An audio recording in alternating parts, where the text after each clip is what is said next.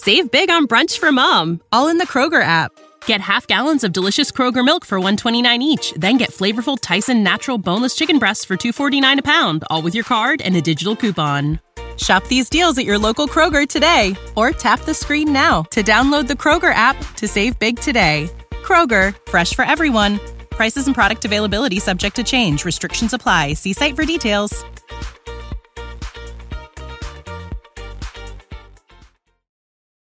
Welcome to the latest episode of Five on the Floor, the Five Reasons Sports Network. Thanks for joining us on your favorite podcast app, Google Podcasts, Apple Podcasts, Red Circle, and Spotify. Also, the Five Reasons YouTube channel. Make sure you hit like, subscribe, and turn the notifications on. Also, check out Off the Floor. That is our new Discord server. That's where you can communicate not only with us, but with other fans. We've got eight different channels there that you are eligible for as soon as you pay the $2.99 for the first month. So check it out. It's right here on the description on YouTube, on the podcast feeds, and also always pinned at the top of Five Reasons Sports Twitter. Also, check out BettorEdge. Use the code 5RSN at bettoredge.com. That's the number 5RSN. We want to thank BettorEdge for renewing as a partner of ours for 2024. PrizePicks has done the same, so we'll continue to promote them because, in our view, they're the best in the business. Go to bettoredge.com, use the code 5RSN. It is legal in the state of Florida as well as 43 other states because you're using it against others who also have it. You're not betting against a bookie or anything like that, and you can find the line that you want. So join our contest, get $20 to play if you go to bettoredge.com and use the code 5RSN. And now, today's episode. Down to Biscayne. Yikes. Uh, five on the floor.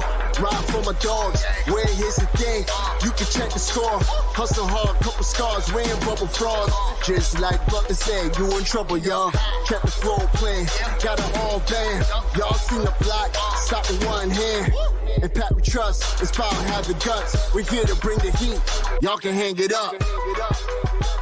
Welcome to Five on the Floor, a daily insider show on the Miami Heat and the NBA, featuring Ethan Skolnick, Greg Sylvander, and Alex Toledo, plus others from the Five Reasons Sports Network. All right, welcome back to Five on the Floor. Here's today's floor plan. I'm Ethan Skolnick. You can follow me Ethan J. Skolnick at Five Reasons Sports. I got Alex Toledo. You can follow him at Tropical Blanket. And Brady Hawk, you can follow at Brady Hawk 305. Just a couple of news updates here before we get to the topic of today's pod. Entering uh, Monday's game in Charlotte, Miami Heat 12 and 10 now on the season. Still no Bam Adebayo. Still no Haywood Highsmith. Still no Tyler Herro. RJ Hampton and Nikola Jovic were sent to Sioux Falls. So a light roster again.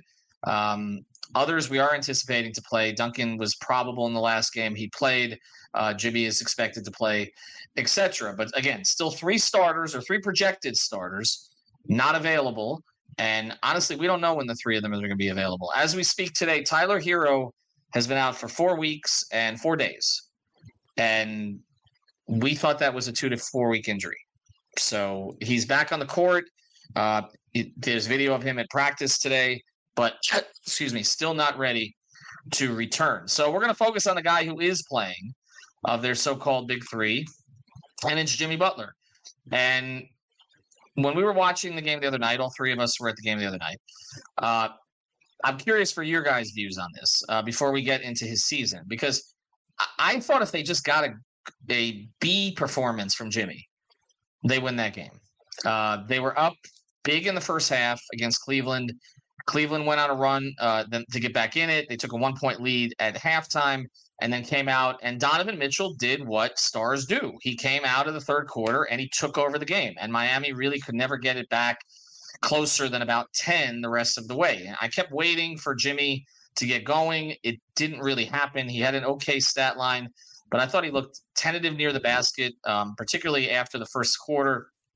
And that was not a front line that had uh, Mobley in it. Allen was there, but it was it was Dean Wade next to him. So I was just curious for your guys' perception this year. Because we talked about Boston and Milwaukee earlier in the season, Alex. Okay. And those two games on the road, Jimmy was kind of working his way into it. We didn't know what this team was going to be. There were a bunch of other guys that were hurt at that point, right? Josh was just coming back. Caleb was out.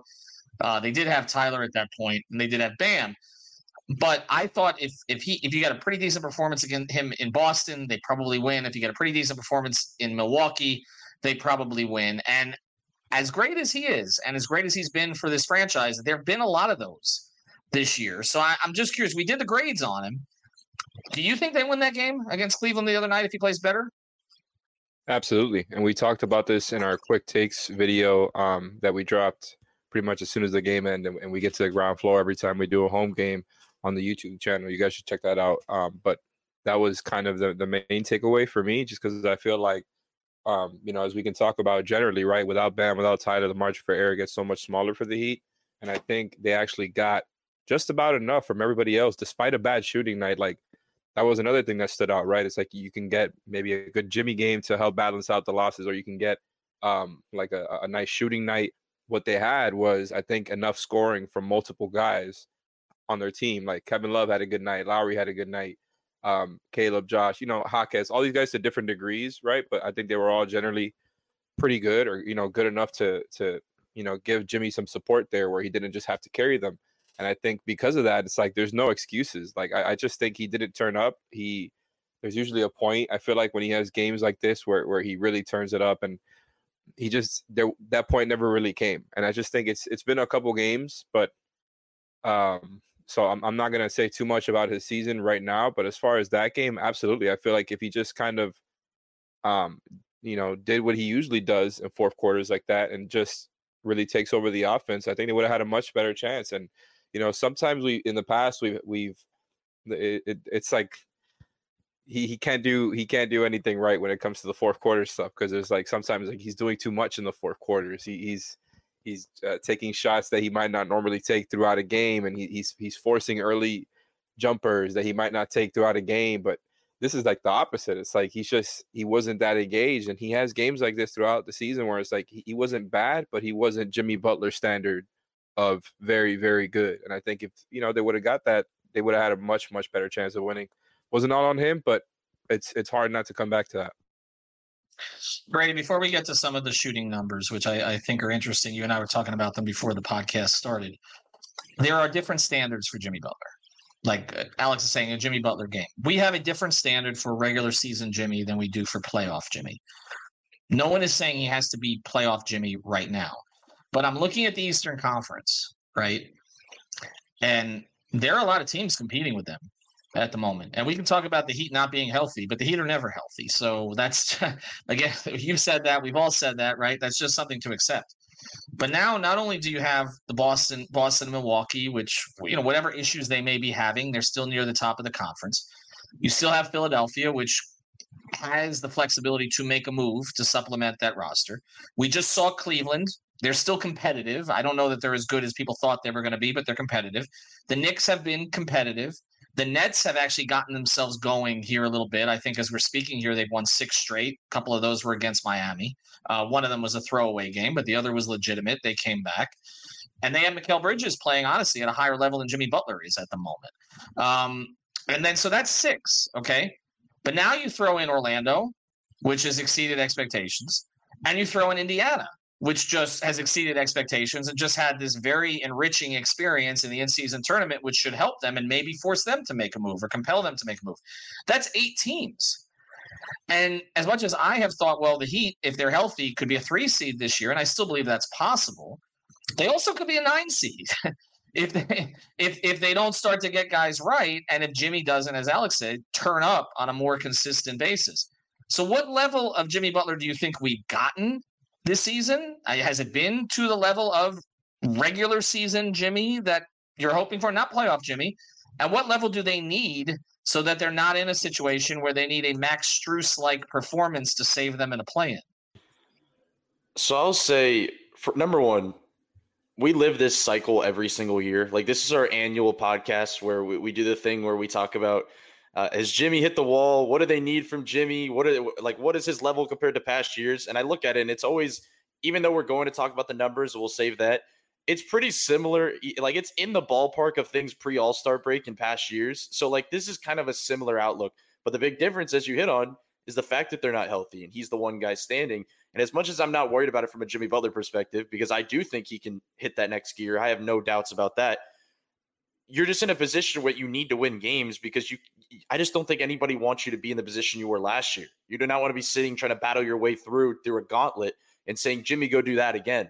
Uh, but you also don't want to put Jimmy through the the the fire of doing it now to get yourself in a decent spot, and then he does nothing left by the time you get there. So that's this balance, and that's the issue with the injury thing. It's so I remember we did the podcast uh, early in the season where we we ranked who was the most important, like who could you least afford to get injured.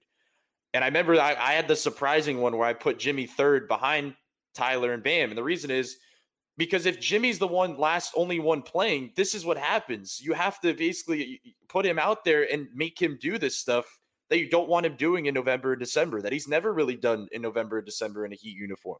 So that's kind of the position they're in. So now it comes to the point of what can you expect from him moving forward without Bam and Tyler? It's like you're going to have games where the, the role players could play well, like they did in Cleveland. Like they, they can raise your ceiling when you when you're clicking.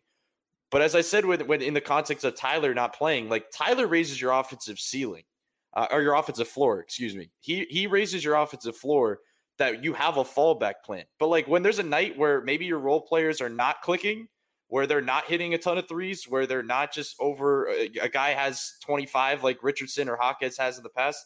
It's just a lot on Jimmy to kind of take over and, and put pressure on the rim and all of that stuff. So Cleveland, I think, was a perfect example because there's always one or two games every year where he gets switched out with length and then he does not care about putting his head down and getting to the basket and he takes weird long jumpers and everybody says, "Oh, they figured out Jimmy Butler." There was the game against Dallas. I always bring up the game against Dallas. I don't even know if this was it's been such a long season. So I don't even know if it was last year or the year before.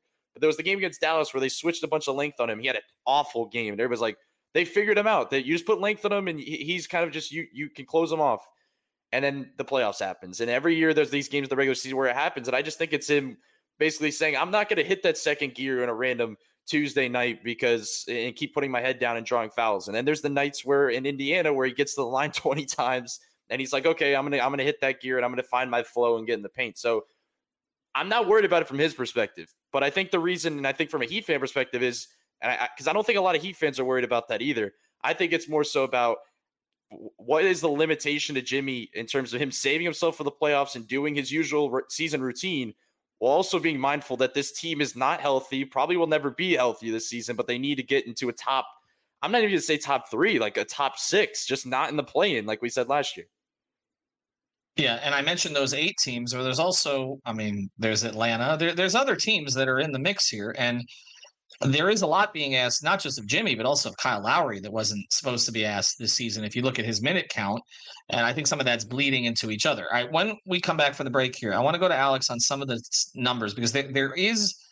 When I looked when I looked at them before the podcast, I was surprised how much one thing sticks out here. So I want to get into why this is happening. But before we do, this should stick out to you if you've ever got an issue with leaks, water damage, mold damage, anything like that. Reach out to our friends Michael Robert and the team over at Water Cleanup of Florida, based in Boca Raton, service the entire area. You can find them at WCUFL.com. That's Water Cleanup fl.com. So WCUFL.com. They can do the preventative maintenance for you, the leak detection, the damage assessment. They'll cover it every step of the way. We know the insurance companies don't always take care of everything after the fact. So the preventative stuff is really important. They'll inspect your house and tell you what you need before something happens. South Florida, just about anything can happen, especially if you live in a low lying area. Uh, like for instance, downtown Fort Lauderdale, like I do. So reach out to Water Cleanup of Florida, WCUFL.com. If you've got the schmutz, they got the guts. Save big on brunch for mom, all in the Kroger app. Get half gallons of delicious Kroger milk for 129 each, then get flavorful Tyson natural boneless chicken breasts for 249 a pound, all with your card and a digital coupon. Shop these deals at your local Kroger today or tap the screen now to download the Kroger app to save big today. Kroger, fresh for everyone. Prices and product availability subject to change. Restrictions apply. See site for details.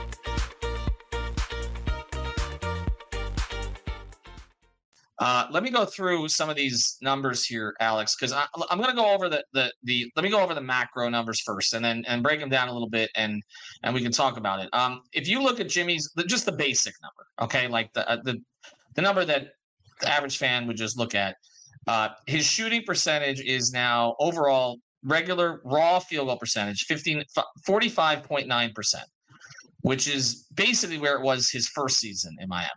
But if you look at his trajectory in Miami, it was LeBron like until this season, where it kept improving uh, every year. So it was ba- it was basically uh, well, not every year, but it was pretty close. So 45.5%, 49.7%, 48%. And then last year, 53.9%, a lot of which was done after the All Star break. He shot about 60% from the field after the All Star break. Now he's back down at 45.9, which is more his historical norm, but not where he was last season. And that comes with him shooting better from threes at 39% from three this year. His effective field goal percentage, which accounts for the three point shooting, first year in Miami, 47.4, 51.4, 49.6, 56% last year. Now he's at 49%, which is back at his career norm. Then, if you break it down a little bit further, the true shooting percentage, which includes free throw shooting, that's also back down to his career norm, but way down from where it was last season. And then th- this is the big thing to me, and we can get into the percentage. A lot of this is found on basketball reference, but uh, the percentage of field goals attempts by distance, okay, which is he's shooting less at the rim this year. By far the fewest, uh, the, the, lowest percentage. I'm not talking about makes. I'm talking about attempts of his Miami career. Uh, first season, 34, 33, 31, 31, 22% of his attempts this year at the rim. So that's a significant drop. He's gone a little bit over now from 3 to 10%, and he's about the same from more distance, but the percentages also uh, reflect this. So I don't know if he's shooting less at the rim because he's been less effective, so he's shying away for it, or what the cause and effect is. But at the rim in Miami, again, it's according to Basketball Reference, 66%, 72%, 70%, 70%. This year, 63%. Three to 10 feet, he's down from 49% in terms of accuracy to 42% this year. 10 to 16 feet, he's down from 50% last season, which is really high, to 38% this year, which is actually lower than his career, which is 41%. And he's actually up from 16 feet to the three point line from 41% to 54%. He's been good from there. And three point, he's up from 35 to 39%. So, what the overall numbers speak to is he's shooting less at the rim. He's making a lower percentage of his shots at the rim. He's making a lower percentage of his shots up to 10 feet. And then he's shooting really well from 16 feet out towards the three point line. What do you make of that? Because I, feel like some people would say, well, he's an aging player who is stepping out more, like sort of like Dwyane did to a certain degree. But I don't think that's what Heat fans wanted to see this season, and I'm not sure it's what Heat fans need. So, what what what do you think? What do you think it is?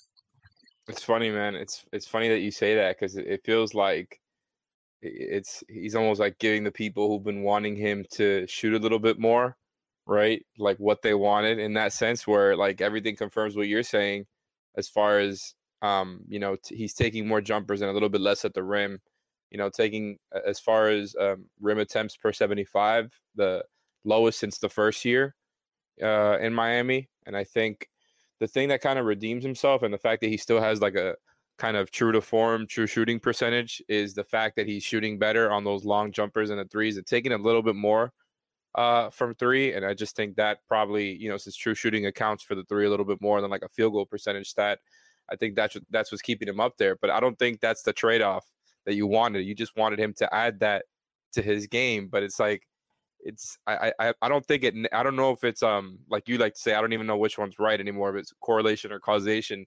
Um, I don't think it's necessarily that because he's taking a three or more per game or whatever it is, a couple more threes a game. That's it's taken away from his overall game because I think it's still it's a positive shot when he's just taking wide open ones. I think it's like the early clock um uh jump jump shots, whether it's a you know a long midi or a three and the semi contested. It's he, he's kind of like all over the place with it. So I don't mind it. Like you know, in the playoffs when he's really turned up and locked in, he's not like you know doing making a lot of questionable decisions. But right now, it's like no, you don't want him going further away from the rim. The good news is that like the free throw rate is right about where it's been. Um, you know, for throughout his Heat career, so that's good. The the other thing I know, looking at some of the stats here, is uh, shout out dunksandthrees.com, by the way. I use them all the time. Lowest assist percentage by far in his um, Heat tenure. It's kind of back down to where it was in the preheat years, where it was like good but not nearly as high. Like just to give you uh, a little bit more context there, like the past. Let, let's just look at the Heat years here. I'm gonna just tell you percentile in assist percentage that Jimmy's been in. 90th percentile the first year, 97 the second year, 89 the third year, 89 last year, 72nd this year. And it's a it's a pretty like the turnover percentage is pretty much where it's been. But yeah, the, the assist percentage, despite the usage still being pretty much where it's been, it's just down. And like you said, the the the rim attempts are down per 75 as well. Now the the we have a di- we have different numbers as far as the the percentages, but I think it's because dunks and threes and basketball references uh, doing classifies the rim and the mid range stuff a little bit differently because the, the rim percentage for me, like on dunks and threes that I'm looking at here, is a lot worse than what you said, and it's by far the worst in his Heat tenure. And honestly, just taking a look at it now, it's the second worst in his career, behind only his rookie year. when you look at, uh, it's just under 53% at the rim, according to dunks and threes. So I'm sure it has to do with like how far out distance wise um, the, the websites right. are classifying classifying it out to. But the theme is the same. Like he's not playing his game as much. He's not he's not playing the high impact game that he usually does in the regular season. Not even talking about anything is like how he plays in the playoffs. As far as his regular season baseline, he's not there. Like and when you talk about the defense, the steals percentage is way way down, easily the lowest of his Heat tenure.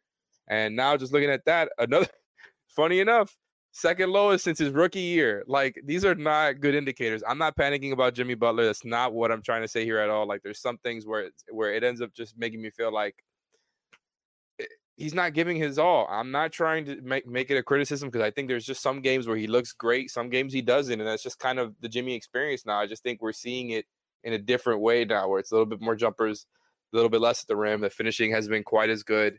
I'm not panicking. If you know if this happens throughout the whole season, then maybe you worry about that heading into the playoffs. I think it's okay. I think Jimmy's still a great player, but yeah, like the numbers absolutely back up some of the stats. And if you just look at like the three full games they've played since Bam got hurt, so not counting that the first Pacers game, uh, just you know raw plus minus negative 17 in those three games, and that's you know putting them all together there. So it's just it, it, could be better. Like he's had a couple great he had a couple great games against the Pacers, and then the past two against some you know some better defenses didn't look great. I, I'm not panicking yet, but he's got to be better, especially like in this time without their second and third best player. I mean, he needs to be the best player on the floor for for stretches. I mean, if they're going to win without two of their three best players, that's just the reality of it. That's why I wanted to do the podcast. It's not that we're, we're panicking, but the numbers are saying something here that the eye test has already said. And the again, overall good news, by the way, I forgot mm-hmm. to say this one. Sorry to interrupt. Jimmy without Bam this year, um, net rating of plus four point fifty nine. So that was a trend that was that was happening, you know, throughout the season before Bam got hurt.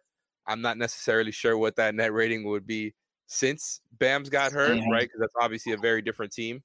But um, I think like that part overall, it's like it's been very, very positive. Like they found. Well, I, I, think I, I, I think some of that the case is, of Bam, is... by the way. Like Bam without Jimmy, it's absolutely not been the same. It's actually a negative eleven point eighty three net rating. But you know that's why it's like there's good and bad to the way that Jimmy's playing. Well, I, I think some of that may be uh, the Kevin Love minutes he's had, but we'll get into that in, in a little bit more depth. But I think they've they found some answers there. But ultimately, it comes down to this: your best player needs to be the best player on the floor some nights, and I, I don't know that he's done that a lot. The Indiana game where he went nuts in the second half, he was, uh, and and you know, but it wasn't enough. Um, but to dive into the numbers a little bit more here, Brady, before we close, the the other number that jumped out to me was his percentage of field goals that are assisted is way up. So in other words, the, the the number of field goals where somebody else is creating an action for him, which which plays into uh, what Alex is talking about with his own assist percentage being down. Those things do tend correlation, not causation. Got it in the right order this time, but there does seem to be some correlation here where we can identify some trends, right? Shooting further away from the basket more consistently, less effective around the rim, whether again he's staying away from the rim because he's not as effective or he's not as effective. So, he, I, well, what it is, I don't know. But also defensively, that's an energy thing, the steals thing. And some of this does sort of speak to energy level, right? Or give a bleep level because if the steal percentage is down, if the rim attempts are down, those are things that require a lot of energy. So he could be conserving himself. Which of the trends concerns you, Brady? That would be my question. The one that would concern me would be the pure percentage around the rim, just in terms of the efficiency, because I think that that's shown to be problematic at times, just because that that's been a trend over over the couple years that that could happen. So that would be number one. Uh, the defensive one, too. They do like they need it really badly, and that's why I, I even asked Spo about it last game, where about kind of what he thought of the rim pressure in general, because like they need him to get there, but they also need him to convert, especially when you're playing these fast teams that they've been playing lately. Like if you have like a bad miss below the rim and now Jimmy's lagging behind, that team's out. They are going the other direction. Now you're taking the ball to their basket. So it's like it could just like turn so quickly. Uh, the defensive one, I'll say, I think the only reason I'm not worried about that one specifically is I was noting kind of early in the season he was guarding a lot of teams' best players, where he's played the kind of a little bit of a different defensive role this year, where he's not playing that weak side safety as much. It feels like to me, where now he's kind of guarding at the point of attack a ton, especially now without Haywood Highsmith, and then there was kind of points where the guys were in and out, as we know, guys have been in and out a ton. They've had to move him around defensively a little bit, so I think that could play into it a little bit. But I'd say the efficiency is the one thing. And here's the other thing, because we talk about the the the combo between him and Tyler in a negative fashion all the time for some reason, even though I, I just don't really see it as that. I think the Tyler thing coming back could really help him, just in terms of like the what we're talking about in terms of efficiency, uh, getting easier shots below the rim instead of taking kind of long shots that he's forcing late in the clock or stuff. Having a guy that is going to draw that much more attention to open up Jimmy's lanes, I feel like is going to do wonders. Because as much as we talk about how great Duncan has been, how great Jaime has been, they're not drawing the attention of Tyler. Even Duncan, who sees a ton, and I've noted the amount of the gravity that he continues to have. There's just another thing to be able to run past half court and run a high pick and roll and be able to kind of move and rotate an entire defense. That's what Tyler can potentially do. And that opens up Jimmy a ton. That opens up his, you know, you talk about the assist percentage stuff that opens up him in the back lines, but it also opens up when when he gets the ball next to him.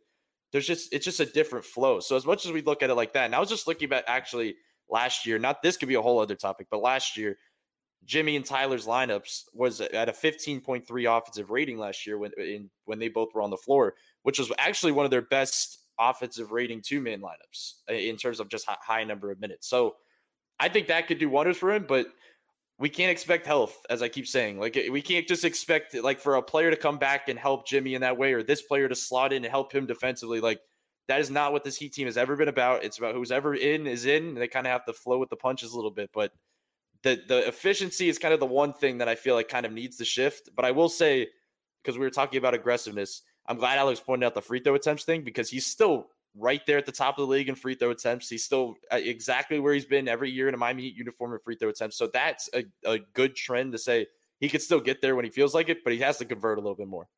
Well, but you you made the key point there when he feels like it. There feels like there's a certain point of the game where he's like, okay, fine, fine.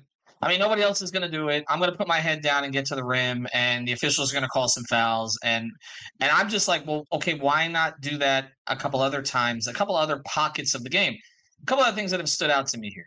One is I'd be curious, and I we don't have a lot of time to get in the depth of it, but we do more of a Jaquez episode again. It seems like Jaquez is finishing at the rim, right? I mean, I his rim numbers are better than Jimmy's in much 100%. lower volume, obviously, right? Yeah. So some of that rim pressure that we talked about, I what what you mentioned, Alex, is totally what I see happen all the time. Jimmy throws up like some flailing layup or whatever amongst the trees, and all of a sudden it's transition the other way uh, because of how how deep he is, uh, you know, down there, and he's already trailing. And this is one of the things that's been deflating for this team. But I'm just curious if what you guys think about this. We've talked so much about how they don't have a point guard, right? I mean, they have Kyle, but they don't have somebody that they can rely on to be effective night after night. Jimmy's assist percentage is down. He's not an elite passer, but he's been a good passer in Miami. I mean, would you look at putting the ball in his hands at the top more often instead of and having him set other guys up instead of what seems like again him either eh, you know trying to get you know being basically camped out near the paint or you know oh, and I mentioned the percentage of his shots that are assisted, him kind of spotting up for others or flailing out to the corner or something like that. I mean, is because uh, people are talking about Jimmy could be a four eventually. I saw that in the Ask Ira. Somebody was saying that, and Jimmy on the four on this team feels more like he could be the one than the four, right? Or, or am I missing something? What What are your guys' thoughts on that, or does it even matter? As far as that part of it, um, like I completely get it. I think he's he's shown himself to be a fantastic playmaker, not necessarily like you know elite Halliburton, Jokic, LeBron, you know Luka level, but in terms of just being a very very good one, he he he can do that. And I think in times like this, without your um two other best players, I think it makes sense to scale up that playmaking a bit. And I think like Kyle's done a pretty good job scaling up his usage a bit you know, again, relative to expectations, I think he's been pretty good. Like he's given you, I bet if you look up like double digit, you know, points, you know, or games with, with Kyle Lowry, double digit points just through this point of the season, I would guess that this is probably like the most he's had, right? As, as far as through this point. I don't know if I'm right on that. It just feels like you had more games where Kyle is giving you, um, you know, pretty good production and it doesn't just feel like he's floating. And, and we know that he always steps up when their best players come out. So yes, even with that, I still think it makes sense to scale up Jimmy's playmaking. And the fourth thing, like he kind of just did that last year while Caleb was starting, right? Until they made that change and got Kevin Love. So I, we've seen him before, and I think this team has enough when it comes to like some of these roles we're talking about for him. Like that's why you don't necessarily see him guarding the point of attack too much because you have Caleb, you have you know Highsmith who's been out, but just in general, like I mean, you have Josh as well. In general, I think like they have other guys who can play who can like um make things happen. And when you look at Jaquez, right? I was just you know you mentioned comparing him at the rim to Jimmy. Of course, they're playing very different roles. Jimmy is kind of like the main focus of you know the scouting, you know the team and the scouting report coming in, and you got to deal with the foul grifting and you know it's it's part of the game. But um, Jaquez is at the rim. Like when you look at per seventy five possessions, it's taking about one less shot at the rim than Jimmy in that same amount of time. And again, very different role. Like Jaquez has um, a higher uh, percentage of assisted buckets than Jimmy. We know that they're not in the same, you know, the higher the hierarchy is what it is. But the fact that Jaquez is taking a similar amount, you know, in the times that they're playing, and the fact that Jaquez is just converting at a much, much, much better percentage um, than Jimmy, it tells you like you know they have more this year. Caleb is a great finisher. Um, like Bam is obviously has gotten better this year. I think Tyler had shown that he he had gotten better this year. I think in general, like all of this, and then when you include what you mentioned before, which was a great point by you, Ethan, as far as the percentage of um, assisted buckets for Jimmy being down, I think points to him just being like, look, I'm going to be a ball mover. I, I'm I don't need to hold the ball a lot for this team, and uh, I'm somebody who's just, you know, even though I'm the best player, I'm one of many weapons, and I and I, I get that because this team is very deep and they have a lot of guys who can do different things. The problem is when you're missing Bam and Tyler, that kind of goes out the window. It's like you need him to to just do more. It is what it is, even if you are deeper. And like you had consistent games. Again, I'm going back to like the simplest stuff, like uh, points, right? Double digit points. You'll see Josh, Caleb, uh, Kyle. I mean, Love did it last game too, and like they have multiple guys who are you know putting it in. So I I kind of get the overall like zooming out the big picture of it. It's like they have enough guys to get them throughout a season where Jimmy doesn't need to you know put the cape on, as Tiffany Meek, shout out to her, um, always likes to say. And I think it's just points where you know points throughout a game where he's where he has to do it and when he doesn't it's like oh man you look at the stat line after it's like oh 17 points 5 of 15 shooting like that's what a lot of these games would look like if he didn't have those points where he really turns up because it's not like he's doing it consistently that, that, throughout a game. That, that's the thing, that's the thing. I'm just not used to seeing all these sub forty percent games from him, and and I I think I mean you mentioned it. They have more options. They're more variable. I mean Duncan's a better finisher than he was. Also, I mean you're talking about there's there's got they've added finishers and some of their players have become better finishers.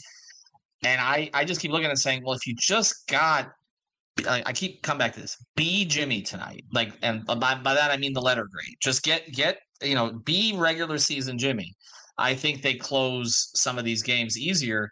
And I'm not, and Brady, I'll let you close here. I'm not looking at it anymore like I used to, where we were like, okay, when's he getting it back in in the fourth quarter? Like, why is Spo waiting until the six minute mark instead of the nine minute mark or the eight minute mark? Like, The game the other night against Cleveland, I was like, you know what? The ball's moving better. There's a better flow. There's more energy when it's been Jaquez, Richardson, and Caleb. Uh, even as bad as Duncan was the other night, which is really his first awful game of the season, than it was when Jimmy was in there. Like I, it just it felt off the whole night, and I'm not accustomed to saying that. So I'm not panicked about it, but you cannot be in a situation where you let too many of these games go right now. I mean, this this week they got to clean up. This week, I mean, I, you know, they got they got a Chicago in there, they got a Charlotte in there. Like they, a couple Charlottes, they need to clean up this week, and he needs to make sure of it. Like that's the thing. Like do it twice during a game instead of once, okay, and finish these because otherwise you don't want those last two three weeks of the season, like Alex said, to be. And I'll let Brady finish to be a scramble, okay, where you're you're trying to beat out the Nets or the Knicks for the sixth spot. Like that's not where you want to be this year. Definitely not. And I'll say the fact that we're not looking down at the scores table is a, is a probably a good thing because I think it's probably because those lineups have been really good to start the fourth quarter, like you mentioned. Like they've actually been some of their better lineups that you mentioned with Caleb Hawkins, J. Rich Duncan, and used to be Bam, but now it was Orlando Robinson or, or Kevin Love the other night. I think now you're you're trying to find like any mental like we've talked about the basketball part of it you're trying to find any mental edge to see if Jimmy's going to get up for a game where I think after the two Charlotte games, I think it's three games in a row against his old teams. Is that any uh, added incentive? And then you fast forward a couple days, and then it's Philly at home. Is a fourth game, so maybe there's just going to be an added push here toward the end of December. But this is the time to do it because I feel like they they might be. It's hard to say because I almost feel like you're you'd say to Jimmy if you're the Heat, well, let, let make this push now because if Bam and Tyler get healthy, then maybe you could take some games off at the start of the new year. But they can't promise that. Like they literally can't because as much as we're saying, yeah, you need to go on a win winning streak now because it could get bad. We don't know what January is going to look like. like we don't know what February is going to look like. So you cannot promise anything to tell them to play a certain style. So that's kind of the weird part, and that's why I keep saying it, it's a balance. But they do need to kind of turn it up a notch because, as I keep saying, there's some great storylines here. There's some great player developments here that we keep noting. But like at a certain point, they're going to hit a minor wall where they can only get you to a certain point. Like we've seen the, the three guys off the bench in that Cleveland game, Jay Rich, Kevin Love, uh, and Jaime Jaquez played exceptional in that last game. Like they had well above their season averages in that game, and they lost by double digits. Like you're in a situation now where you need that level of Jimmy to win these games uh, other than these kind of counter punches from the other guys. So I think they're kind of going to have to recognize that eventually. And they're going to need him to set a tone because as much as it's about the numbers and everything like that, like he needs to be the guy, the energy, the enforcer, the guy that's like, there was the game where he, he's almost more of an enforcer when he wasn't playing because there was the game against Milwaukee where he was like yelling at everybody on the bench and telling them to go here, this person to go here. He's like in everybody's ear. Like they need him to be the energizer in that way where, you know, it could be a run, but it has to be consistent because that is the name of this team. Like I, have noted the the defensive rating and offensive rating in the second halves have been atrocious. Like they just have to have some form of consistency, and whether that's three point shooting, whether that's Jimmy being a certain type of style and playing with a certain type of uh, energy, like it has to be something. So aside from the numbers, aside from the lineup, aside from all of that, they need Jimmy just to like be himself because that is literally who he is. He isn't a, a ball of energy that could kind of get them in a certain direction. So I just feel like more than anything, they need that in this upcoming stretch. I'm glad you mentioned the way he's been on the bench because he hasn't been disengaged. It, it hasn't been that. It has mm-hmm. just seemed like he's been preserving himself too much on the court. It, it doesn't feel like he's tuned out on this team. He seems to like the guys he's playing with. You see the interactions with Josh, who he never played with before the season. He was traded for him. You see the interactions with Jaime. It, it, again, he he has a good relationship with Caleb he loves Kevin Love. Like it's not that. It's it's not. I don't think that he's upset about the roster they put together. It just seems like he's saving himself for a rainy day sometimes. And the problem is sometimes you'll get a flood at that point. You cannot be in a situation where you're forcing him. It's rainy right now. It is it's rainy, right now. Exactly. It's 12 and 10. So let's let's get them get an umbrella and start to get going. All right. Thanks to Brady. Thanks to Alex. Uh, thanks to BettorEdge, our sponsor. Use the code 5RSN. Water cleanup of Florida sign up for the Discord off the floor. You can find it right here in the description. Have a good day, everybody. Thank you for listening to the Five on the Floor on the Five Reasons Sports Network. After all, someone needs to listen to my dad. Without the ones like you, who work tirelessly to keep things running, everything would suddenly stop Hospitals, factories, schools, and power plants, they all depend on you. No matter the weather, emergency, or time of day, you're the ones who get it done. At Grainger, we're here for you with professional grade industrial supplies. Count on real time product availability and fast delivery. Call clickgrainger.com or just stop by. Grainger for the ones who get it done.